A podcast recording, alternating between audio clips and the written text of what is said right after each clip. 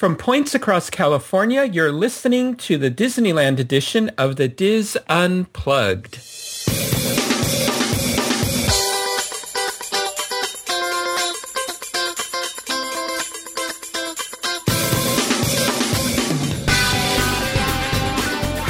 Hello and welcome to the Dis Unplugged Disneyland edition, episode 366 for the week of November 6th, 2014.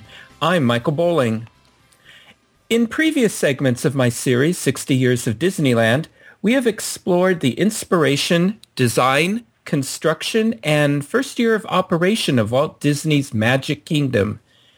In celebrating the 60th anniversary of Disneyland, many of us overlook an equally significant part of Disneyland that had a profound influence on the city of Anaheim, the Disneyland Hotel.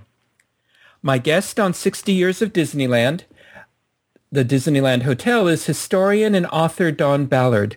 Don has written two books on the history of the Disneyland Hotel. Don's first book, Disneyland Hotel, The Early Years, 1954 to 1988, was published in 2005 and coincided with Disneyland and the Disneyland Hotel's 50th anniversary celebrations. In response to the book, Don received more material on the hotel, which prompted him to write Disneyland Hotel 1954 to 1959, the little motel in the middle of the orange grove, detailing the Disneyland Hotel in its very early formative years. Don has also been a featured speaker at the last two D23 expos right next door to the Disneyland Hotel. Don, welcome to the Dis Unplugged podcast. Thank you. It's a pleasure to be here. We're happy to have you.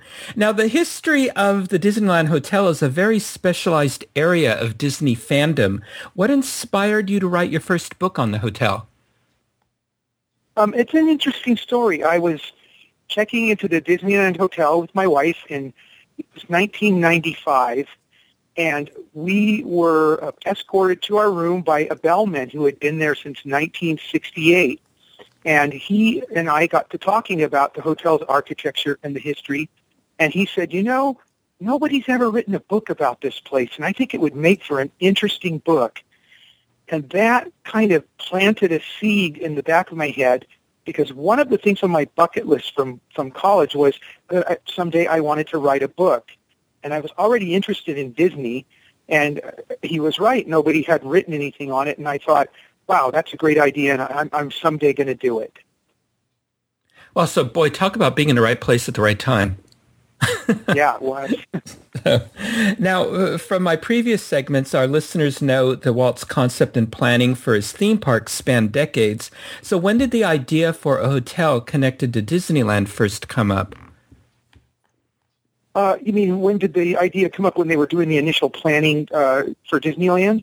Correct they had always talked about wanting to have uh, uh, uh, an upscale sort of uh, hotel motel next to Disneyland because they considered that to be crucial for the development and the, uh, the, the guests for Disneyland because that would attract out of town people to come to Disneyland because primarily it was people that were coming from the area and they were just spending the day but if they had an upscale hotel that, that met the Disney standards, they would get people going for two, three days or more uh, to Disneyland, and that was crucial to the to the uh, financial success of Disneyland. Now, was it common back in the 1950s for large amusement parks to have hotels associated with them? Um, not that I'm aware of. Certainly not to uh, hotels, motels that cater to children. Most hotels, motels at that time were were just uh, uh, facilities with one bed, and they were for businessmen that traveled. Um, I don't know too much about too many of the other amusement parks around that time, but they were pretty much things that you could see in one day mm-hmm. um, and not really geared towards overnight guests and and, uh, and and repeat customers for two three days at a time. But that was the whole philosophy and the whole intent that Disney and, and whomever at that point when they first talked about it was going to build the hotel. Um, again, that was crucial to their to what they considered to be their success. Now, Walt Disney selected Jack Wrather to build his namesake hotel. And so who was Jack Wrather and why did Walt select him? Jack Wrather was uh, a native Texan. He was born in Texas.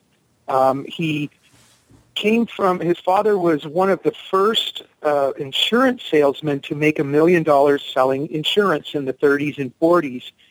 And then invested in oil wells and, uh, and uh, oil properties around the state of Texas. Um, and he got ill in the in, when Jack was uh, in his late 20s, and so Jack had to take over the company for him. But then World War II came along, and Jack was uh, drafted or recruited into the Marine Corps. Um, and that's another interesting story because he was a well-decorated war veteran, um, which I can save for another uh, piece of this.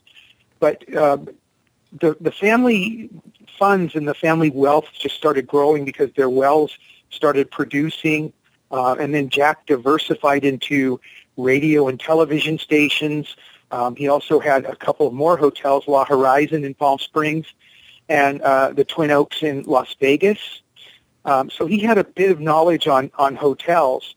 When Walt Disney first proposed the idea, Walt and Roy Disney of the hotel, they did not have Wrather in mind. They just knew that they wanted to build a hotel, and they kind of left that up to C.V. Woods to, uh, who was in charge of, of the building of Disneyland, to try to locate somebody that um, had the financial means and also the experience to build a hotel.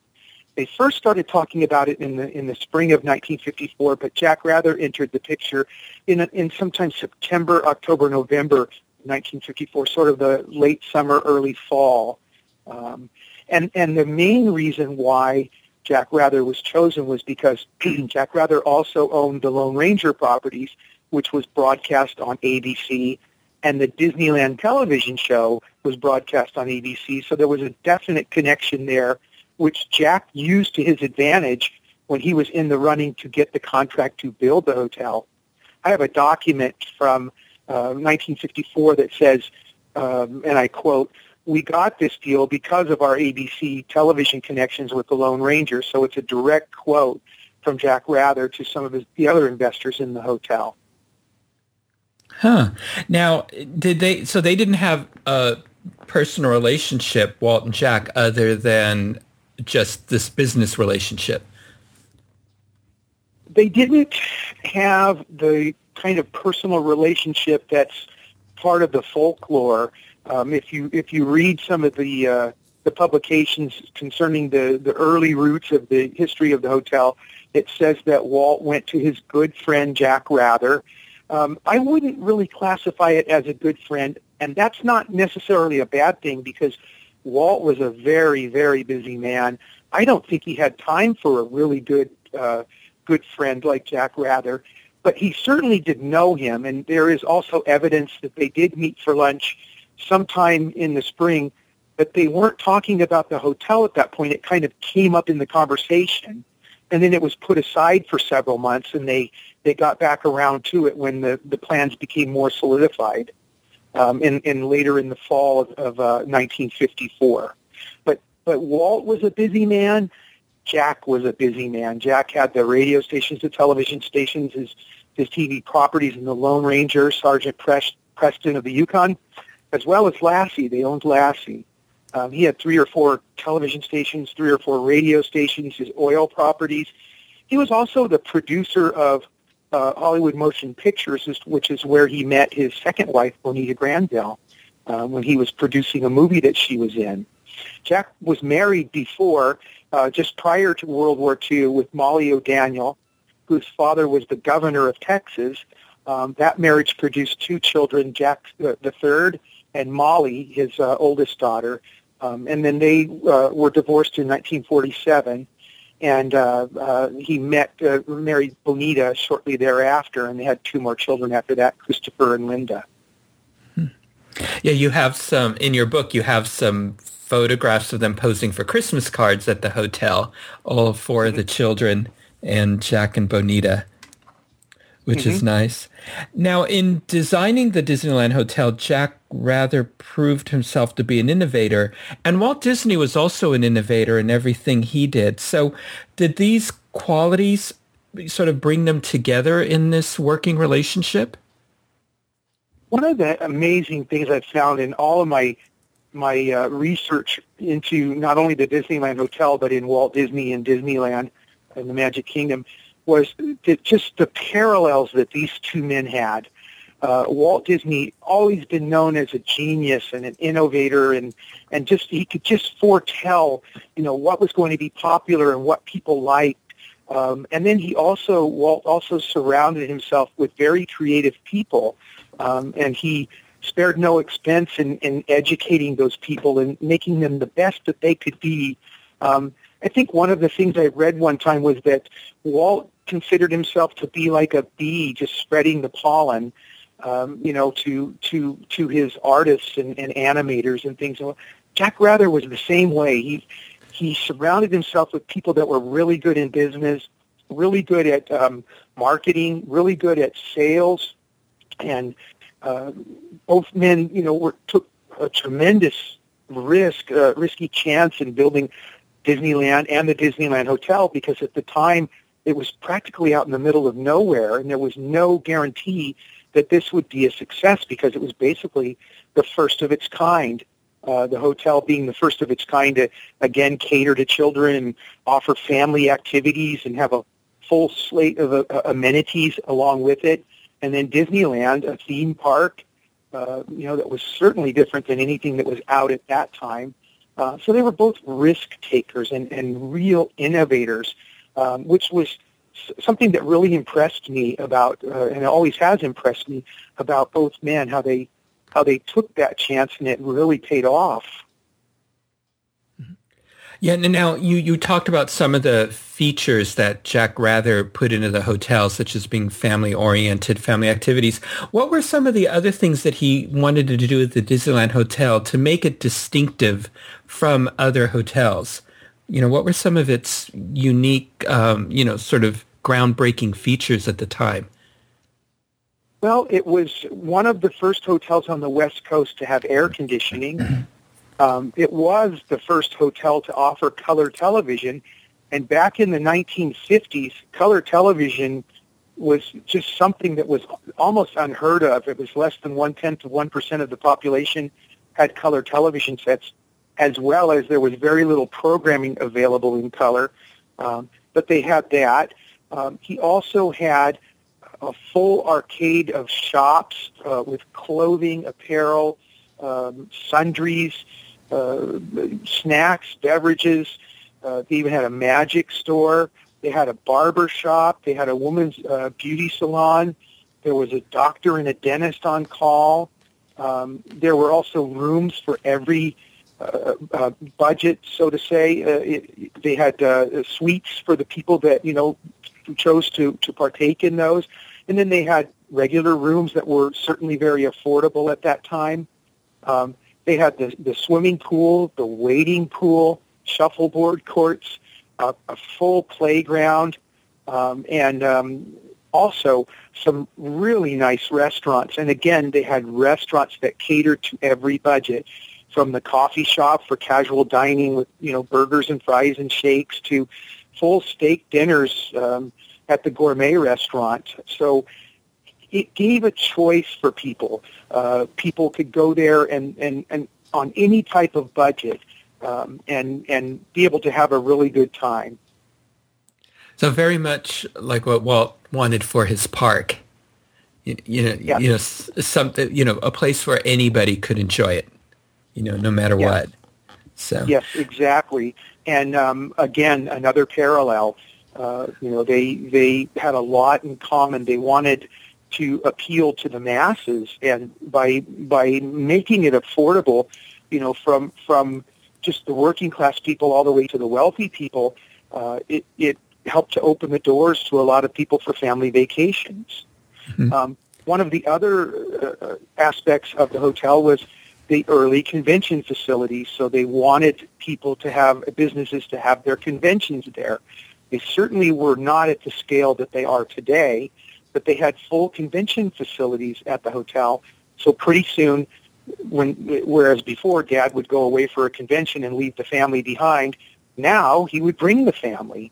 And while he was at the convention all day, the kids and mom would be out at Disneyland enjoying themselves.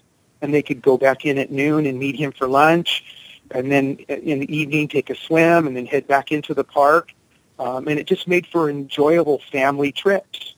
That was something that really wasn't a, a big happening in the 50s because, like I said, the, the men would go away for business trips and just go by themselves.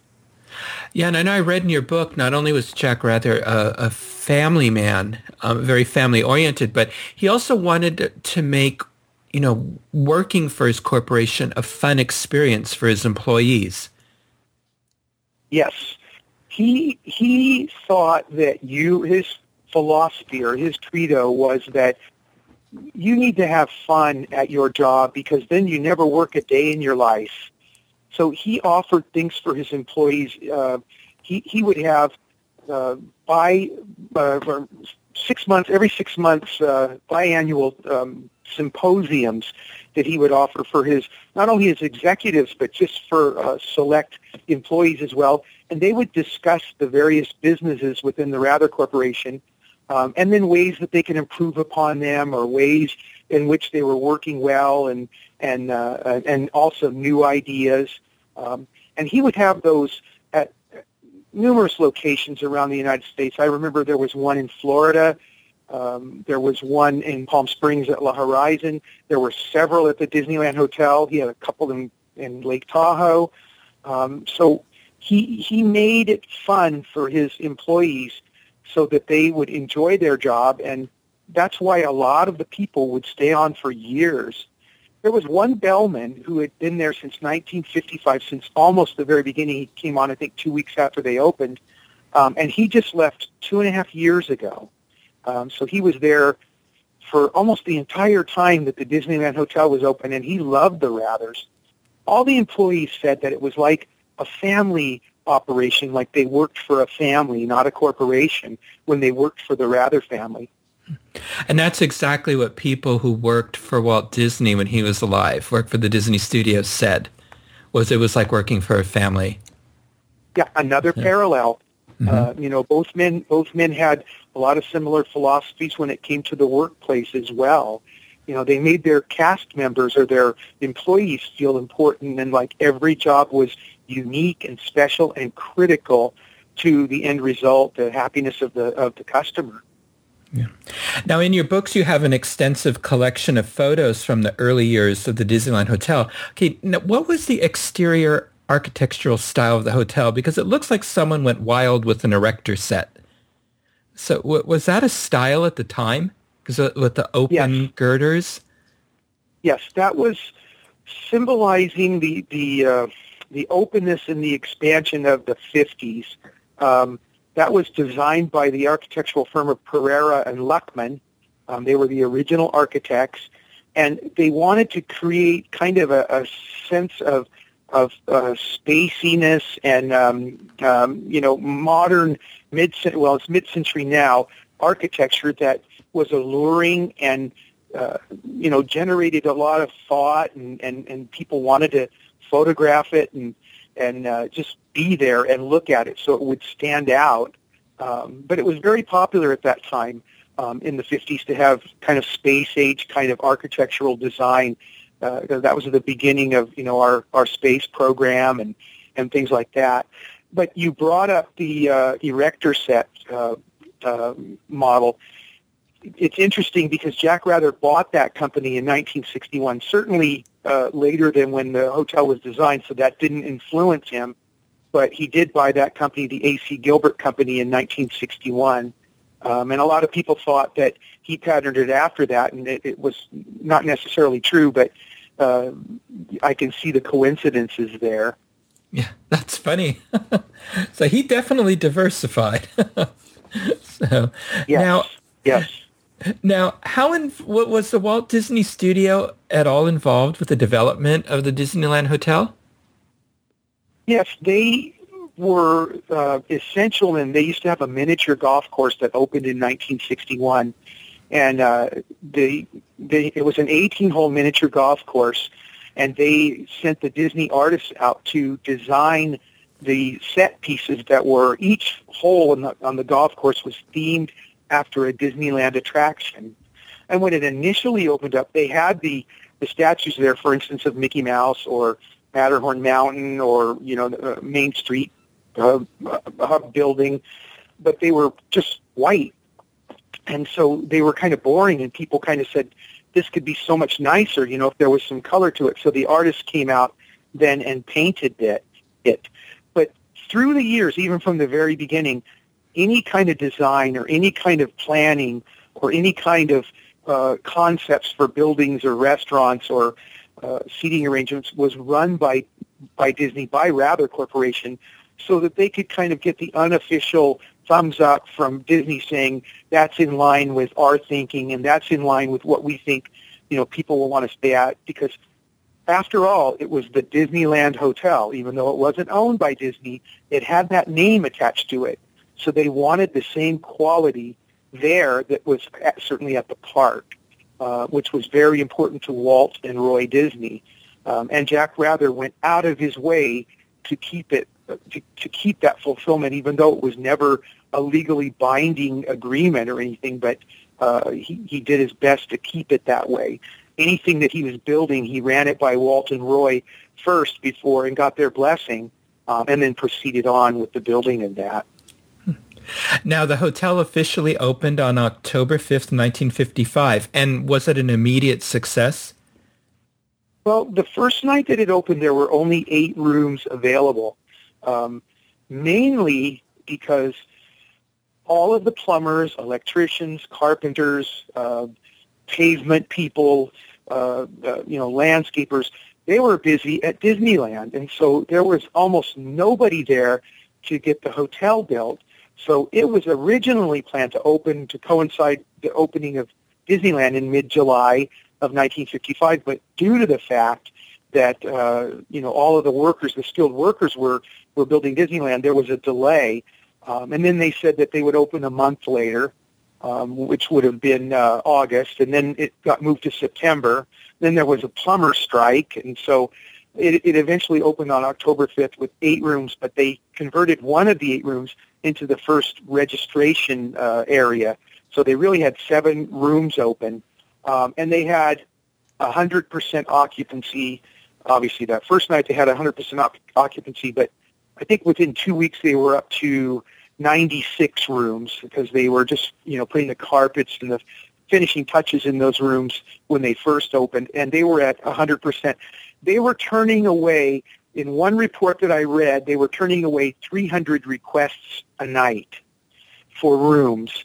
Um, so that immediately told them that they needed to uh, accelerate the plans and expand right away. Uh, and they did. They started building three more uh, guest accommodation structures, which were the old two-story villas that they had there. Uh, they immediately started construction on those, which opened uh, just around July, August of 1956. So they were up to a little over 200 rooms by that time, still operating in the very high 90s uh, of capacity um, uh, during the summer months and, and spilling into summer and out of summer.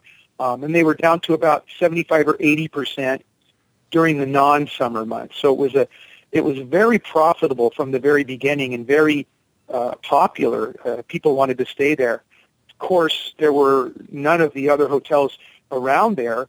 Those quickly, you know, became in, came into development, and uh, they started building many other hotels around there. But the first year and a half or so, that was it. That was the closest thing to Disneyland, and it also had the tram service, uh, which operated every every ten minutes. A tram going into Disneyland from the hotel. Yeah, I wish they still had that. I know. I love taking that tram it was nice on a summer night when it was a little bit warm out. You could go on that tram and that breeze hitting you always was nice. And then just seeing that oasis of the hotel across the parking lot was just a, a mm-hmm. real nice feeling. It was. And the hotel, it seemed like it very quickly became a place for celebrities to be seen. Yes. It was uh, many, many uh, of Hollywood's biggest names stayed at the Disneyland Hotel mainly because uh, Jack's second wife, Bonita, was also an actress, so she knew what it was like to have uh, kind, kind of like seclusion or to be away from the crowds, you know, requesting autographs or photographs or things like that. And they had built some rooms at the hotel that would cater to those that were away from the regular rooms, uh, you know, the suites that they had there that also had the color TVs in them. Um, and she knew they knew how to handle the celebrities um, so they they could enjoy themselves and have their own privacy and and uh, and still be able to go out kind of anonymously to Disneyland as well. Um, but the bellman that I mentioned to you earlier said that he had checked in John Wayne, uh, Charlton Heston, several politicians. He he met uh, Richard Nixon. He met Dr. Martin Luther King, um, and uh, everybody that was anybody would at one time or another stay at the Disneyland Hotel. Okay. Now, for our listeners who only know the modern hotel, can you sort of describe what the hotel looked like in these early years? Because it's very different. It was pretty much where um, downtown Disney is now, where ESPN Zone is, where the movie theaters are. Uh, and then in the wintertime, they have an ice skating rink right there. That was kind of where the, the layout of the hotel was. But initially, it had five two-story guest accommodation structures with uh, right around 100 rooms and suites. They again quickly built the other three buildings uh, that opened in 1956. There was an administration wing that housed the lobby, um, and it also had a couple of offices, like the hotel offices for the uh, the staff there to do the bookkeeping um, and the registration desk. Um, there was the barber shop downstairs, and in all the shops there were 17 shops that were in there, ranging from uh, drugs and sundries to Hawaiian luau wear. Uh, there was a kids clothing store, a magic shop, uh, a place where you could go to get uh, your newspapers or your cigarettes or cigars and tobacco. Um, uh, and then the the restaurants. Initially, there were uh, three restaurants: the the coffee shop, the gourmet shop, and then the kind of combination uh, bar restaurant that you could get a meal and also had a full bar serving you know uh, drinks for people. Um, and it was all, um, and they had a, a banquet room upstairs from that for convention facilities with uh, small small rooms for convention facilities, but they had the ability to knock out walls and make them large, you know, for up to a thousand people. Um, but it was basically 50s architecture, you know, a lot of wood, um, a lot of shingles, um, the exposed beams and girders, like you had mentioned before, um, and it was, you know, a, a typical hotel or motor lodge uh, hotel of the 50s. Um, it certainly had, you know, a lot more rooms than most of them because most of the places that would uh, develop around there would be 30 to 50 units at most. Um, and this one, you know, in its largest capacity, it had over 335 rooms in the two-story structures until in the early 60s when they started building the towers. Um, but it was wonderful because it was designed, the landscaping was designed by a gentleman named Raymond Page, and Raymond Page was one of the premier landscapers at that time.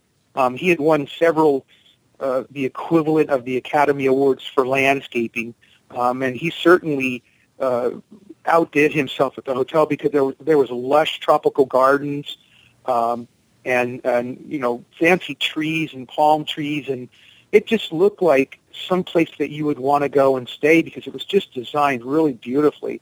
And Jack Wrather just turned him loose and said, you know, let's let's see what you got, and and he just built it beautifully. Um, and then he weaved things into it, like there was a putting green there for people, an eight-hole putting green. Um, like I said, the shuffleboard, the uh, sand volleyball, um, and a sand pit. The sand pit was not very popular with the maids at that time because the kids would tend to track that into their rooms. Uh, but uh, you know, and then they had the Olympic-sized pool, which is the largest pool of any hotel west of the Mississippi, um, and it was heated, um, which was you know another real special feature. Um, hot summer days could be spent in air-conditioned uh, rooms and restaurants, so they they thought of every attention to detail that they could to to lure people, but at the same time they knew that they were they were the opening act to the main act, which was next door, which was Disneyland, and they were okay with that. Uh, but they wanted people to be able to relax and have fun while while they were there. They Disney and Wrather had this kind of uh, uh, symbiotic relationship where Jack knew his place and Walt certainly knew what he had with Disneyland, and they coexisted and both thrived. You know, uh, knowing that. I know myself uh, when when it was the original configuration of the hotel. We would always come back uh, from Disneyland around noon or one o'clock when the crowds were really picking up. Go take a relaxing dip in the pool. You know, have an iced tea or something by the pool. Go grab a burger and a milkshake. Relax for a couple of hours, and then head back into Disneyland. That's um, something that, we still advocate on the show. Yeah, to do. Yeah, that was a great way to spend a day because it kind of broke up your day, mm-hmm. let you relax for a little bit, and kind of energized you and recharged you, you know, for your afternoon and evening and night sessions at Disneyland. Yeah. Now you'd mentioned the construction of motor hotels in the surrounding area as Disneyland's, you know, success grew. How did Jack Wrather respond to this competition? You know, growing up around him. Well, he he never really there was never anything in the research that I've done um, that he rejected or was upset by any of this because he knew it had to be because again they were turning away people in droves. Uh, you know, for the first four or five years, they were there were not enough rooms, and he knew that what he had was at the top of the food chain because the other ones were put up quickly. They were they were smaller, but they were cheaper. So again, they appealed to a crowd that was more on a budget, where his was more a little bit upscale. For instance, the first rooms at the Disneyland Hotel were nine dollars a night, and when the first hotels opened around the way, they were seven fifty and eight dollars a night, and that dollar dollar fifty would get you, you know, a bunch more rides in Disneyland, um, which was a lot of money back then because minimum wage was about that. Um, so he didn't really object until around the 70s or 80s when these big multi-story complexes were being proposed that he thought destroyed the look of the area where you could see these things from inside Disneyland. Because one thing I'll mention when we get to the tower uh, building at Disneyland was there was a rule between Disney and Wrather that you could not see the hotel from inside Disneyland, that they, they wanted to remain the illusion that you were out of the real world when you were in Disneyland. And some of the proposed structures that they were going to build were 25 stories. Um, and he actually took those to the uh, Anaheim Chamber of Commerce or the council and petitioned against those, and they were struck down um, in the 70s and 80s. That's the only time I can see where he really objected to some of the hotels or, or, or things around there.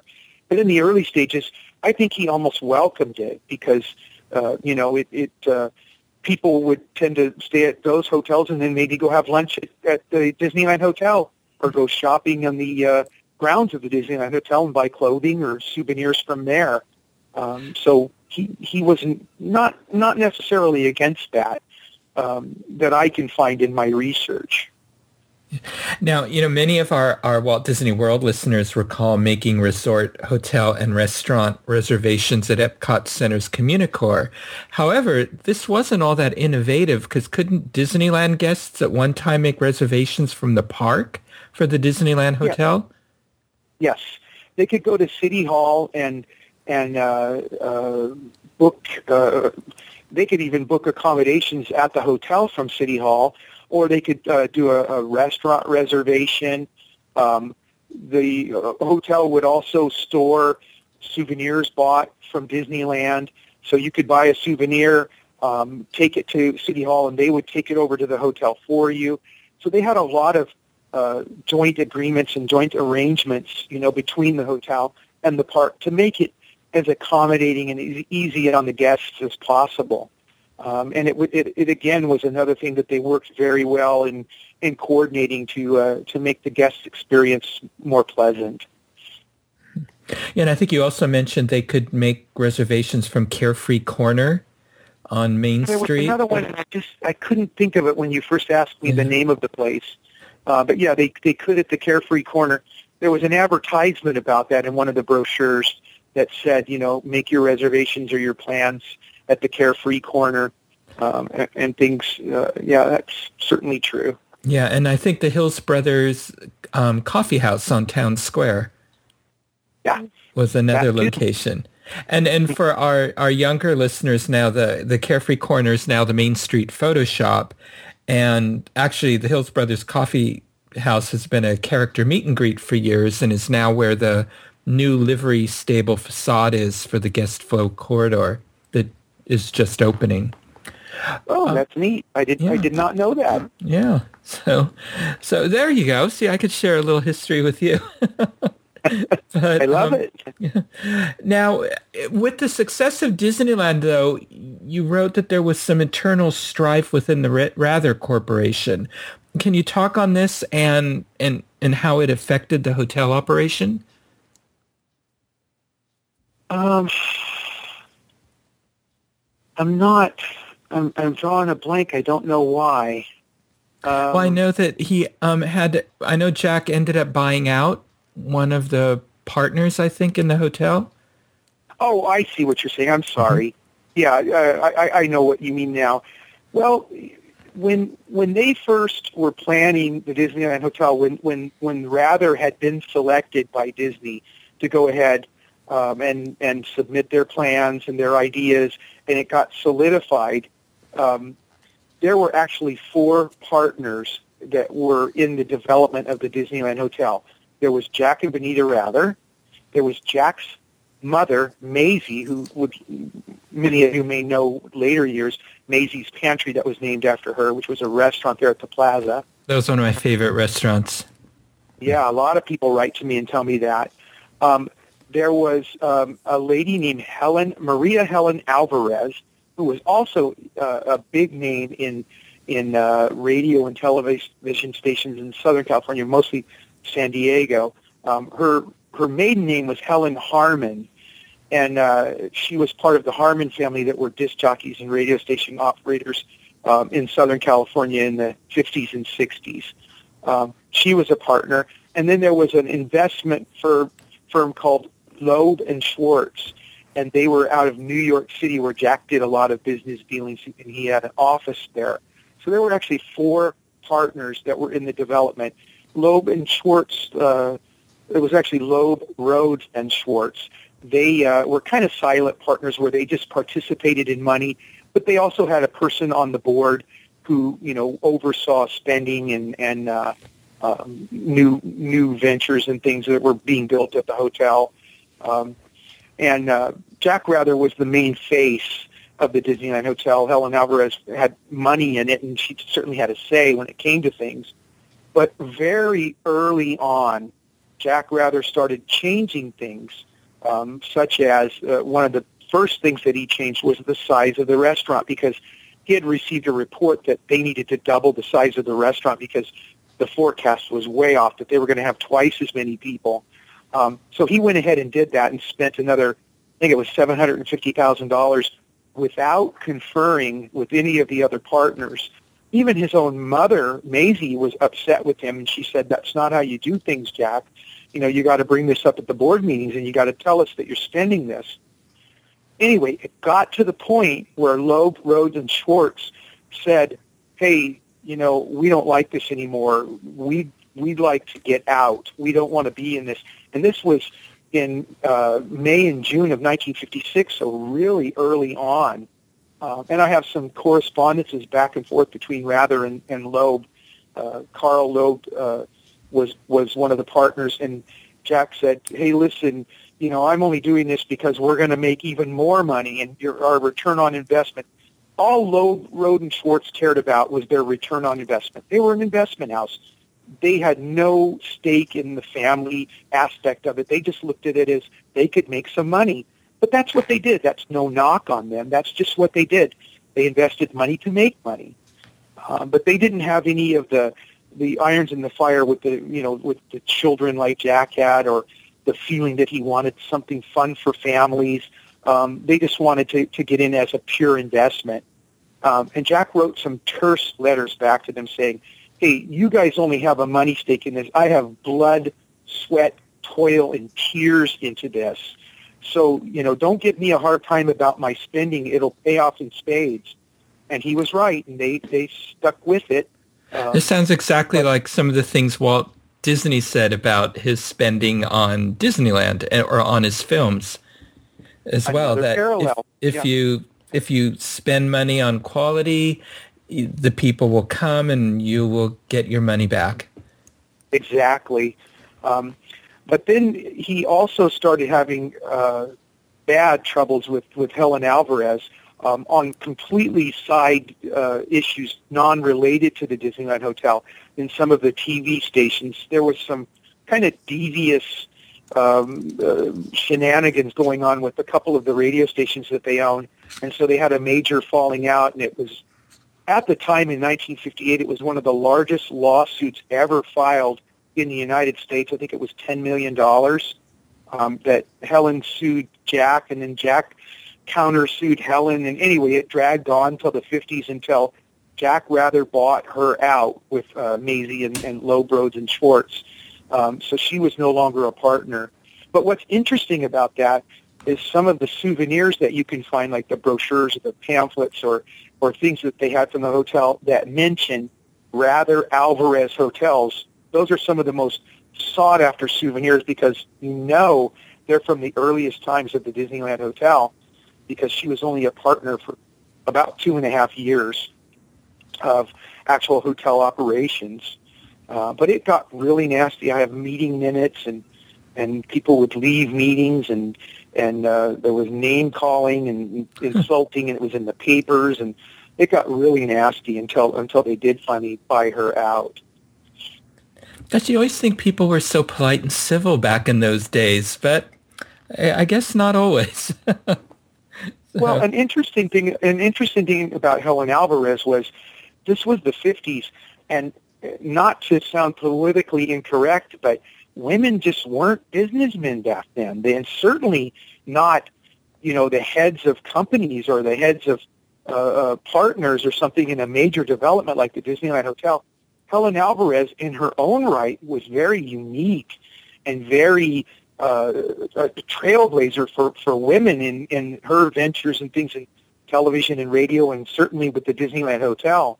Um, she was a very strong woman, very vocal and, and very smart. And uh, so she, she was a trailblazer in her own right. Uh, with some of the some of the things that she was involved in, and she certainly wasn't going to take any, you know, she wasn't going to sit down and listen to, you know, like the men say, hey, we'll take care of this. You just sit back. You know, she would not put up with that at all. I have a really neat story about Helen Alvarez, um, if I may, right now. Sure. Um, I had sent her uh, a, a couple of copies of my book, my first book, when it first came out. I found her address. She lived in uh, Rancho Santa Margarita in uh, uh, down uh, Rancho Santa Fe, excuse me, down near San Diego. Very, very, very wealthy woman. She ended up marrying C. Arnholt Smith, who was the mayor of uh, San Diego, um, who also served time in prison for uh, some of the uh, shenan- shenanigans that he did when he was in business. But anyway, I was sitting at home, and this was, I think, uh, 2006 or 2007, and my phone rang, uh, my house phone rang, and I had caller ID, and it said Helen Smith. And I said, could this be? So I answered the phone, and it was her. She called me, and we talked for about 45 minutes.